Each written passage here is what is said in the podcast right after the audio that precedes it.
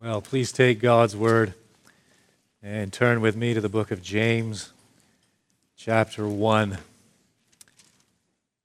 James chapter 1. Uh, today we're going to look at verses 26 and 27. But before we do, I, I want to make a couple of, a couple of comments, a couple of remarks. Uh, firstly, uh, we recently completed a, a foundations class here at Grace Community Church. And so we are thrilled today to receive new members, to announce new members. It falls on me, it's my privilege to introduce you to them. And so I'm going to read off a few names and just ask them to stand where they are. And if uh, any of these faces are unfamiliar to you, any of these names unknown to you, that is to the members of GCC, then please introduce yourselves to these ones later this morning. And so we have Scott and Lisa Beatty, and daughter Abigail and son Asher, way there in the back. Welcome, folks. Also, Mike and Jean Perry, sitting closer to the front. There we are. Everyone can see Mike and Jean. Roger and Sarah Monkus, also near the front. Over to my right, your left. Wonderful. Thanks, folks. Uh, some who we've seen around here for some time, some of our young people. And it's wonderful to see them assume this responsibility and seek membership here at Grace Community Church. And so we have Emma Velaster. Is Emma here? Way in the back. There's Emma. Jeremiah Gumpert. His sister Alicia Gumpert. Not sitting together. That's okay. and Abby Baldwin, I think, is toward the back as well. All right, thanks, Abby. Thanks to everyone. And again, my great pleasure, my great privilege to receive these ones into fellowship, into membership here at Grace Community Church. And we look forward in the days, weeks, months, years ahead to how the Lord will use you in our lives and how the Lord will use us in, in your lives. Uh, second, second comment I, I want to make, and, and we, we will find our way to James 1 26 27 uh, eventually is I do, I do want to say something of, of what transpired Friday night with Lanny Thacker uh, passing into the presence of the Lord. And I don't mean to put the Thackers on the spot or make them feel uncomfortable, but, uh, but I do think it, it bears some remarks, some comments. And, and, there are a couple of things I, I, I pray, I have been praying that we are, we are clear on at, at Grace Community Church, especially as we, we've touched on, on them already in the book of, G, of James. And the first thing I pray we're clear on is, is who God is. I trust we're clear on that. And you think, you think of a few passing statements that, that James makes. He, he, he is a theologian by right. And he gives us some wonderful pictures, snapshots of our God. And I'm thinking of the one he gives us in James 1, verse 5. If any of you lacks wisdom, let him ask God who gives generously, who gives generously to all without reproach, and it will be given to him. Our God is exceedingly generous, exceedingly generous. I want you to notice that verse that I, I've been belaboring it of late, and I think rightly so. Still in chapter 1, verse 17. Every good gift and every perfect gift is from above, coming down from the Father of lights, with whom there is no variation or shadow due to change. And so, not only is our God exceedingly generous, uh, He is exceedingly good. He is good. And He does good because He is essentially good. The third phrase, we're not there yet, but it's way over in chapter 5, the third picture. Verse 11, where James says the following Behold, we consider those blessed who remain steadfast. You have heard of the steadfastness of Job, and you have seen the purpose of the Lord, how the Lord is compassionate and merciful. I pray we are clear as to who our God is. He is exceedingly generous.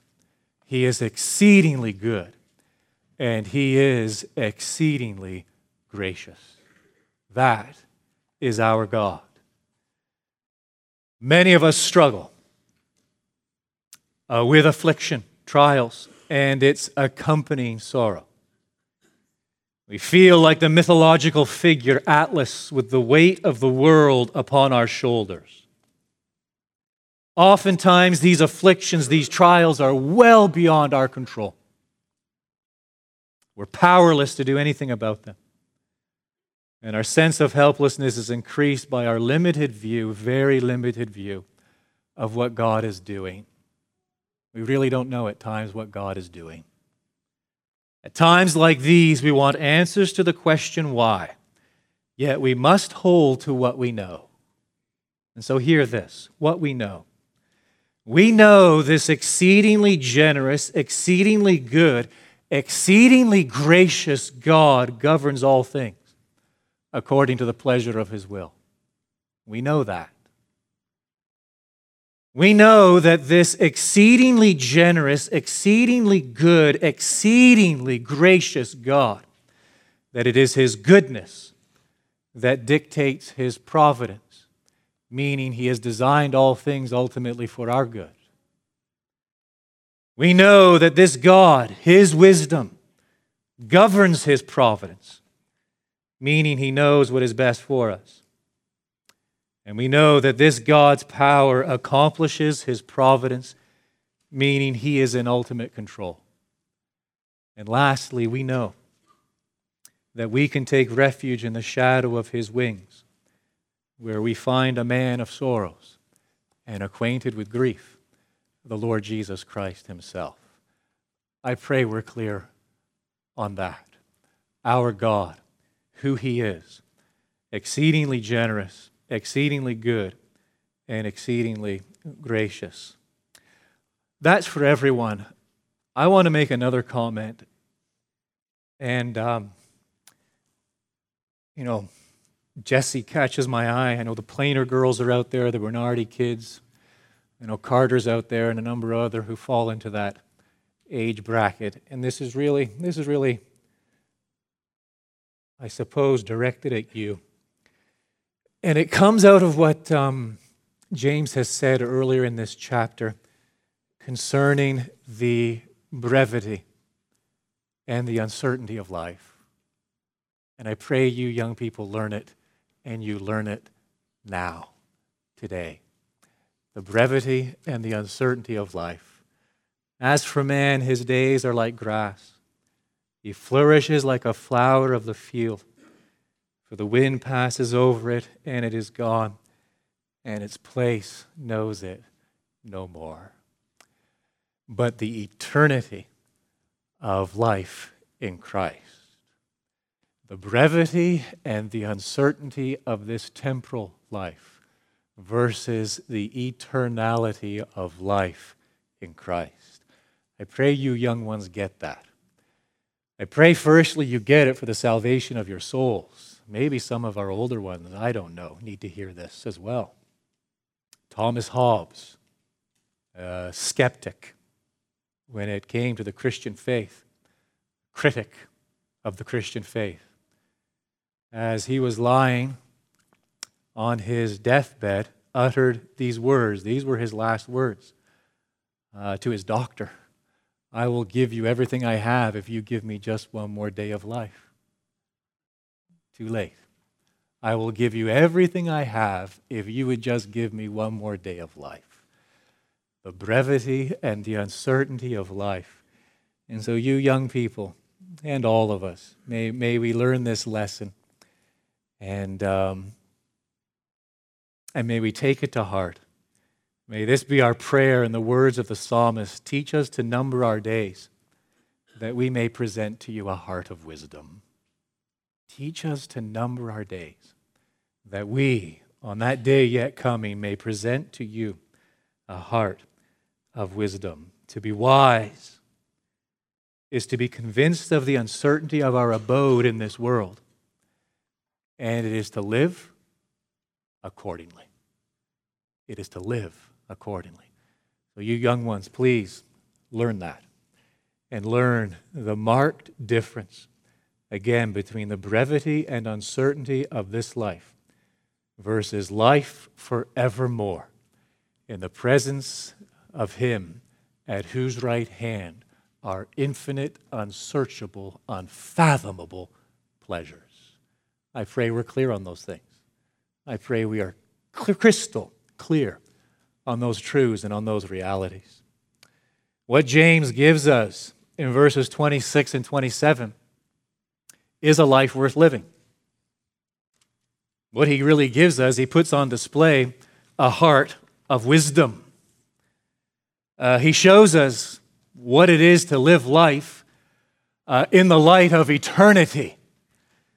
And that's what I want to bring us from God's word this morning. I pray that God's Spirit will take it and impress it upon each one. Hear what the word of the Lord speaks to us from James 1, verse 26.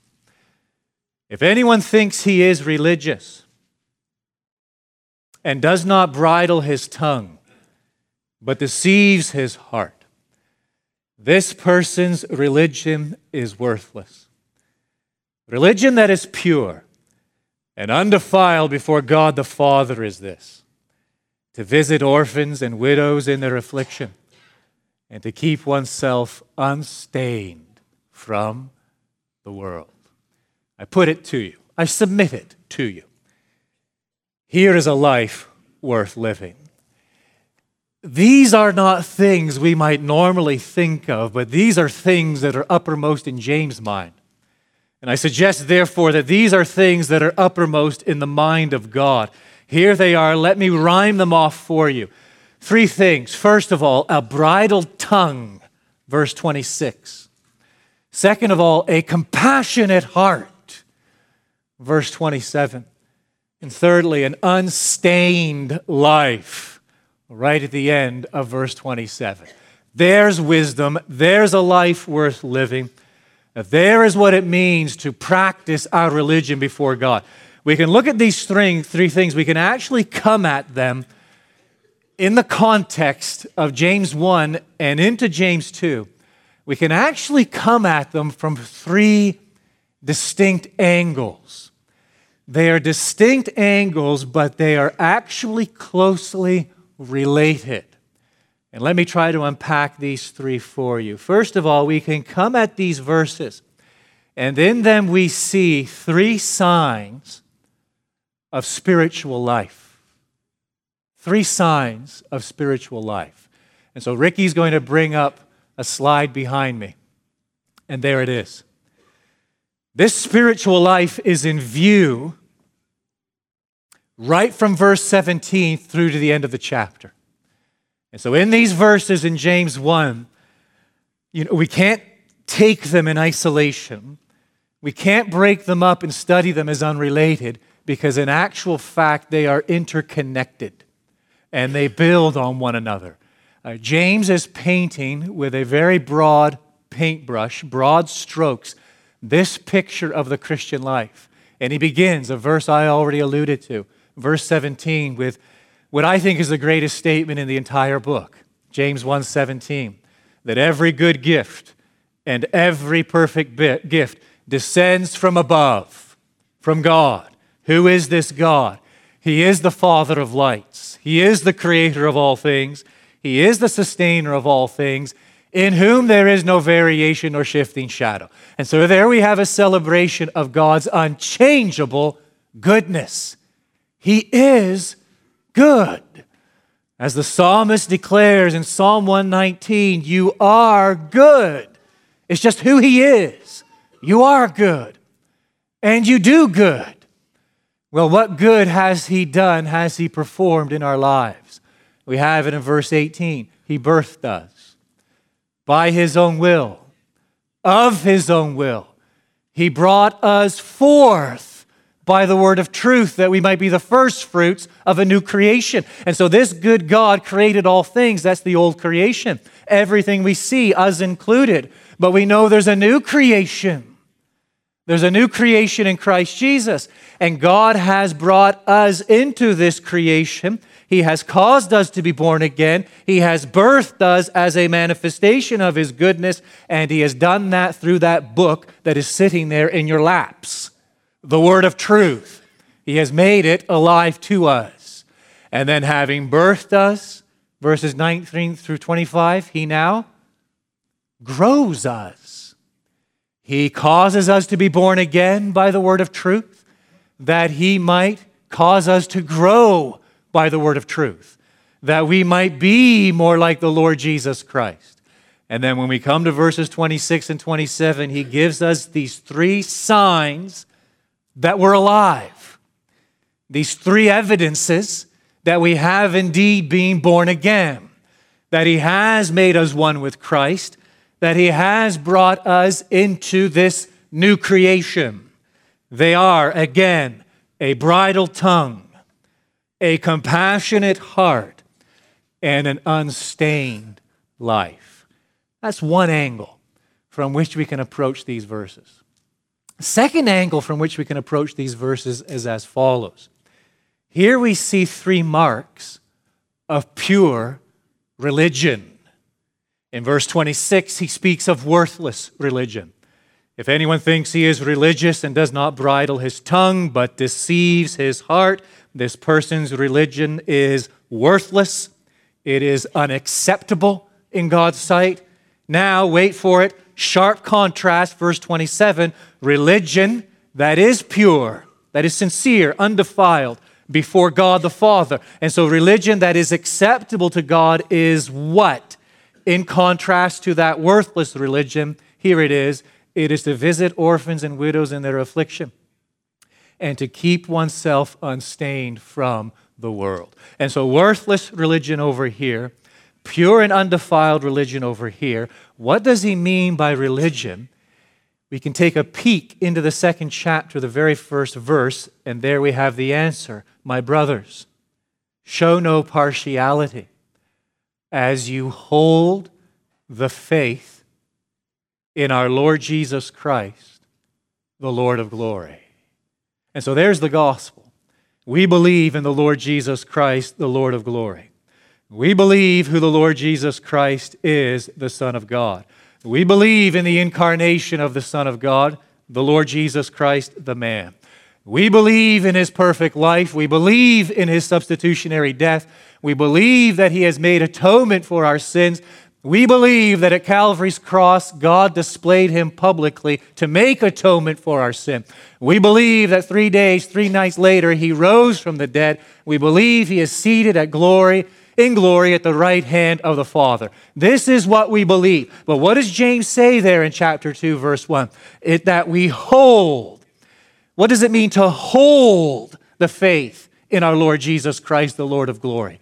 Well, there, what he has in view is what we do with our faith in Christ. Or rather, how our faith in our Lord Jesus Christ, the Lord of glory, shows itself in our lives. For James, going back to verses 26 and 27, that's religion. Religion is holding our faith, the faith in our Lord Jesus Christ, the Lord of glory. And so, religion, pure and undefiled religion, is what we do having believed in the Lord Jesus, is what we do with what we say we believe. This faith in Christ, I'm going to bring up a hymn, an old hymn, on the, on the, on the screen behind me in just a moment. Uh, this past couple of weeks, I've been um, researching an old, uh, one of the oldies, an oldie but a goodie, Horatius Bonar. What a name. Horatius Bonar.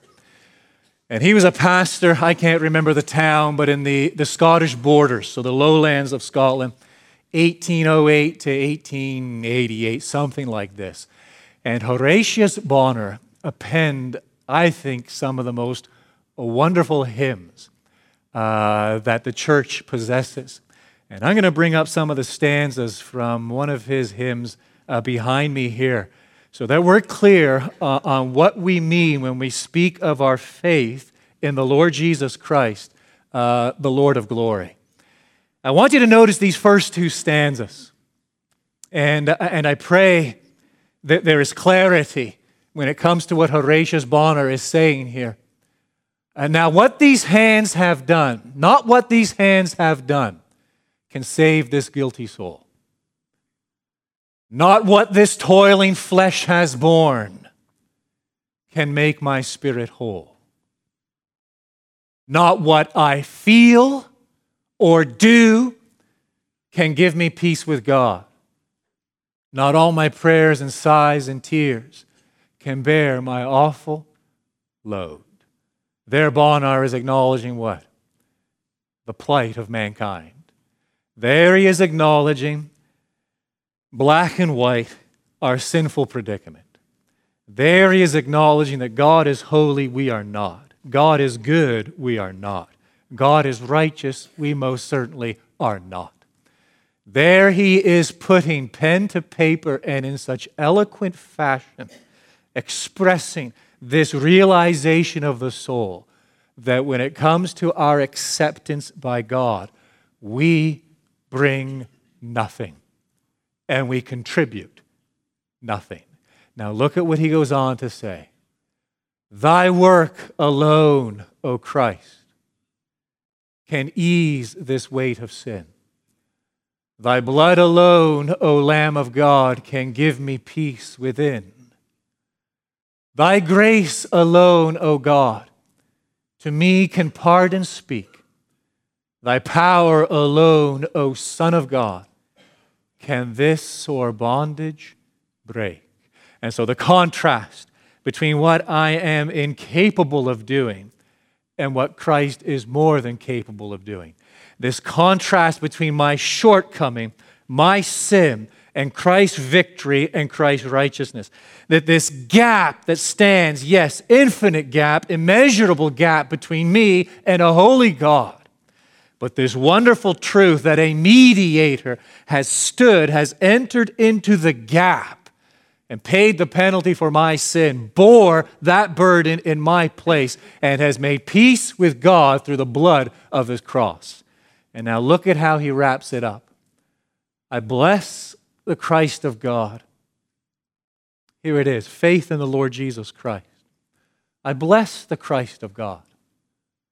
I rest on love divine. And with unfaltering lip and heart, I call this Savior mine. That's the gospel. That is the faith in our Lord Jesus Christ, the Lord of glory how we hold to that faith is our religion. And as far as James is concerned, pure and undefiled religion bears these three marks a bridled tongue, a compassionate heart, and an unstained life. Now, there's a third angle from which we can come at verses 26 and 27, and it's this. Not only do we see three signs of spiritual life, not only do we see three marks of pure religion, but here we see three tests of effectual hearing. You look at what James says in the verses immediately preceding ours. Go all the way back to verse 22.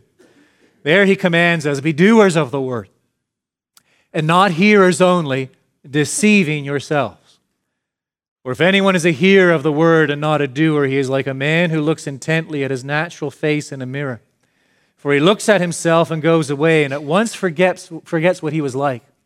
But the one who looks into the perfect law, the law of liberty, this is the word of God, the word of truth, and perseveres, being no hearer who forgets, but a doer who acts, he will be blessed in his doing.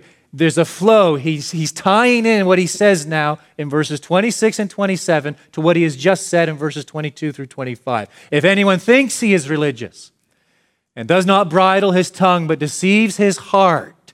This person's religion is worthless. Deceives his heart. He's going back to the comment he made in verse 22 Be doers of the word and not hearers only, deceiving yourselves. And so again, he has these two individuals in view. I don't know what's plaguing James. Something's irking him. I don't know what's going on. Please remember, this is one of the earliest epistles written in the New Testament. This is one of the first books written. We are way back in the early church, the dawning of the church. Something has happened. Something has likely happened in the city of Jerusalem that has irked James to such a degree that he feels compelled, motivated to write these words, acknowledging in the church at Jerusalem that there coexist these two individuals.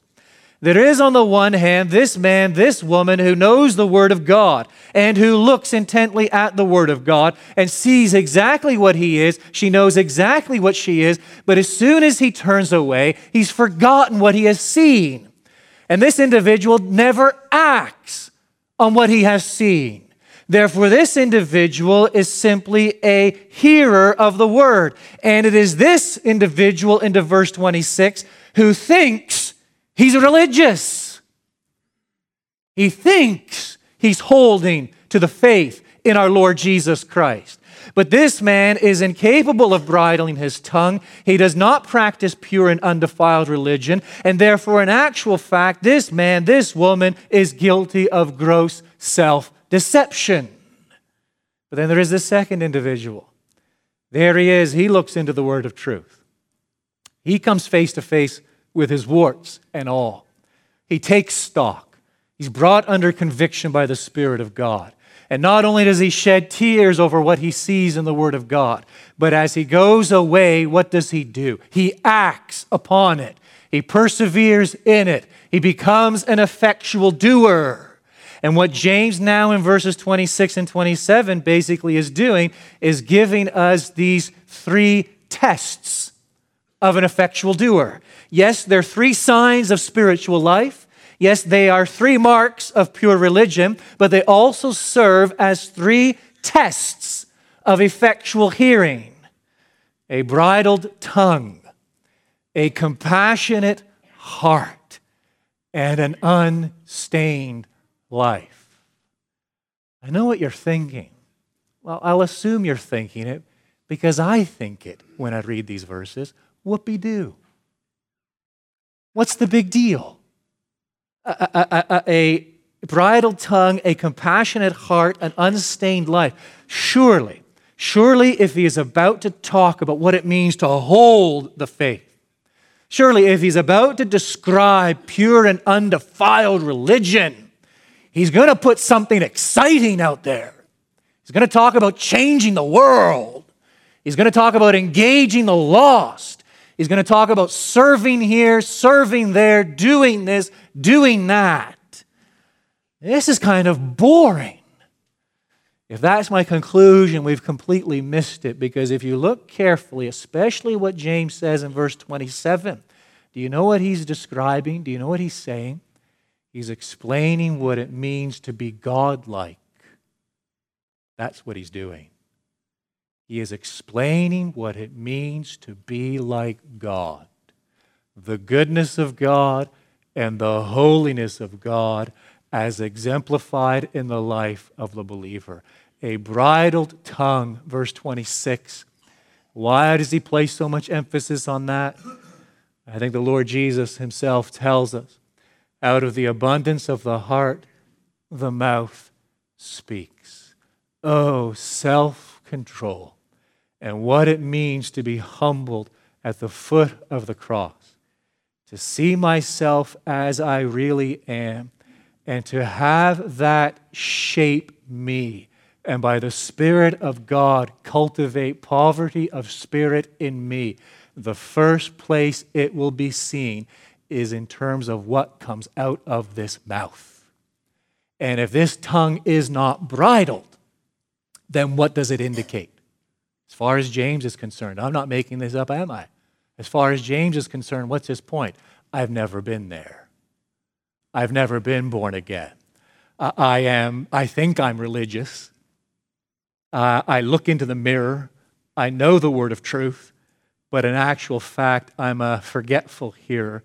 I'm not an effectual doer, and I am deceiving myself. What's the second thing? A compassionate heart. Oh, religion that is pure and undefiled before God the Father is this to visit orphans and widows in their affliction. Notice a couple things. First, that verb to visit. I don't know if it's intentional. I think it probably is intentional. That James is thinking of an experience, an event in the Old Testament. He's going all the way back to Exodus 4, where we read the following The Lord visited the children of Israel in Egypt. The Lord visited the children of Israel in Egypt. Meaning what? He showed up at their front door? No, meaning what? He remembered them. He was merciful toward them. He was compassionate toward them. And this is what James has uppermost in his mind here a compassionate heart. Oh, to visit orphans and widows in their affliction. Is that an exhaustive list? It most certainly is not. If you think that's an exhaustive list, I think you're mistaken. It's an illustrative list. And the point is this that we recognize those who are in need. And holy compassion of the heart takes over and kicks in and we are moved to help others in their misery and extremity. Compassionate sees poverty and he wants to help, not indifferent.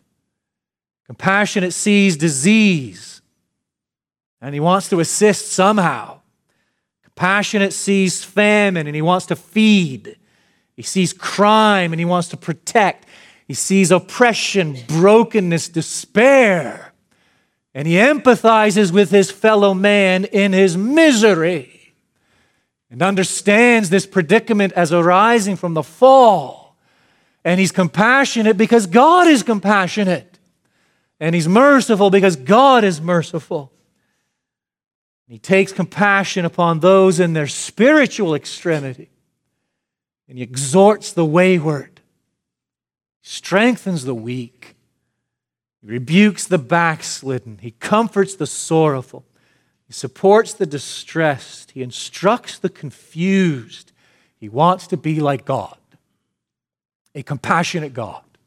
Remember, an exceedingly generous God, an exceedingly good God, an exceedingly gracious, a God who abounds in compassion and mercy, having been brought forth by this good God and having been made part of this God's family, having been birthed by the word of truth, and now growing in likeness and conformity to He who is the image of God, the Lord Jesus Christ. What is now front and center is the, in the mind is this desire to be like Him and to show forth such compassion and to be compassionate as He is compassionate. And then the third is what? An unstained life. It is to keep oneself unstained from the world. Horatius Bonar, I told you I've been reading a lot of him of late. He penned the following Associating too much and too intimately with the world, we have in great measure become accustomed to its ways. Hence, our tastes have been vitiated, our consciences have been blunted. Oh, that sensitive tenderness of feeling which shrinks from the remotest contact with sin has worn off and given place to a callousness of which we once in fresher days believed ourselves incapable. Incapable. Oh, the prevalence of worldliness and being stained by the world within the church today, as far as James is concerned, no, no, no it, it, it just is not, it just is not possible. It just does not work like that. Here are three signs of spiritual life. Here are three marks of pure religion. Here are three tests of effectual hearing yes, a bridled tongue, a compassionate heart, and an unstained life.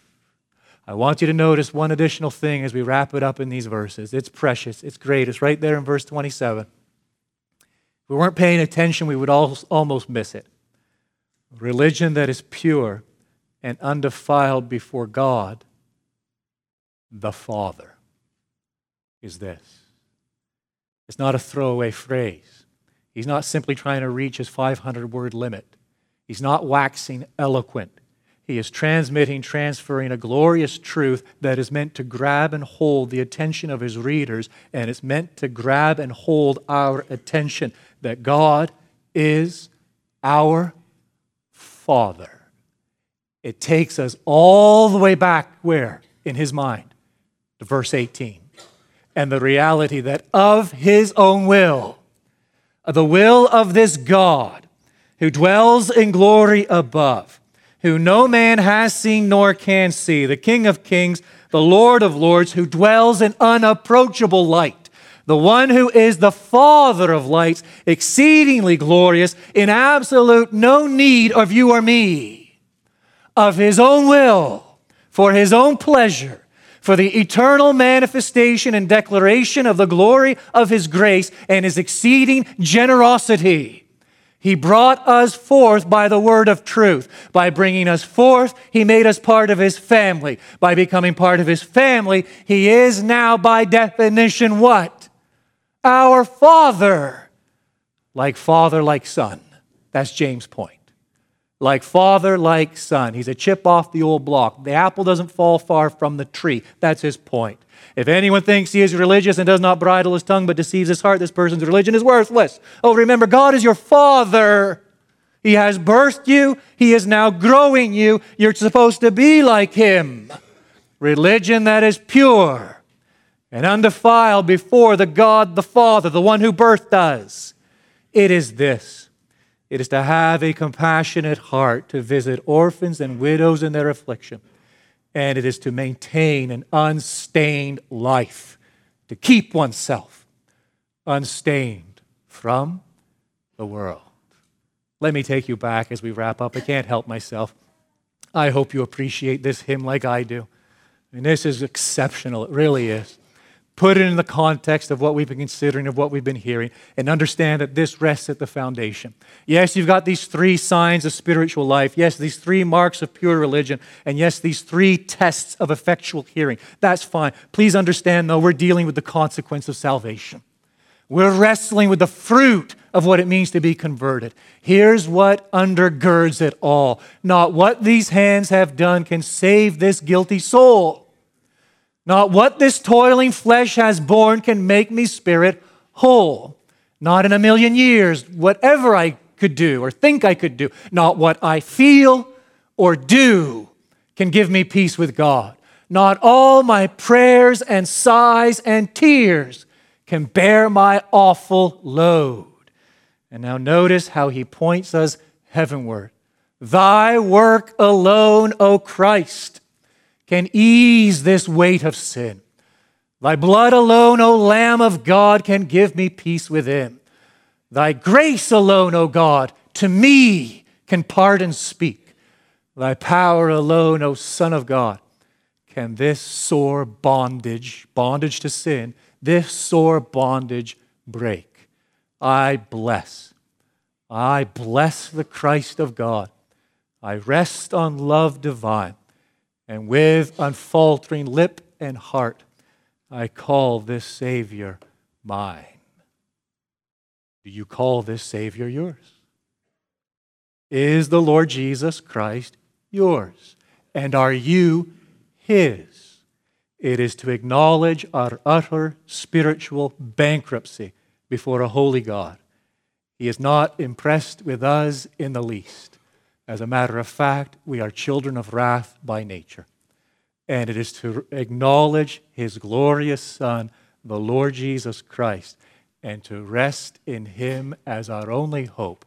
It is to cling to him and receive him and come into the presence of this great God, the Father of lights, with whom there is no variation or shifting shadow, making one plea and one plea alone by grace alone. Our Father, we pray that you might stir our hearts deeply by what we have pondered and considered in your presence this day. We pray that the individual who needs to be challenged would be challenged, that you would make the comfortable feel uncomfortable. And we pray for the weary, the uncomfortable, that in your word and in your Son, the Lord Jesus Christ, uh, they might find great comfort, great peace, great solace for the soul. We pray that Christ might be exalted and glorified in our minds and our hearts by all that has been proclaimed this day. And we seek it from you in his most worthy name. Amen.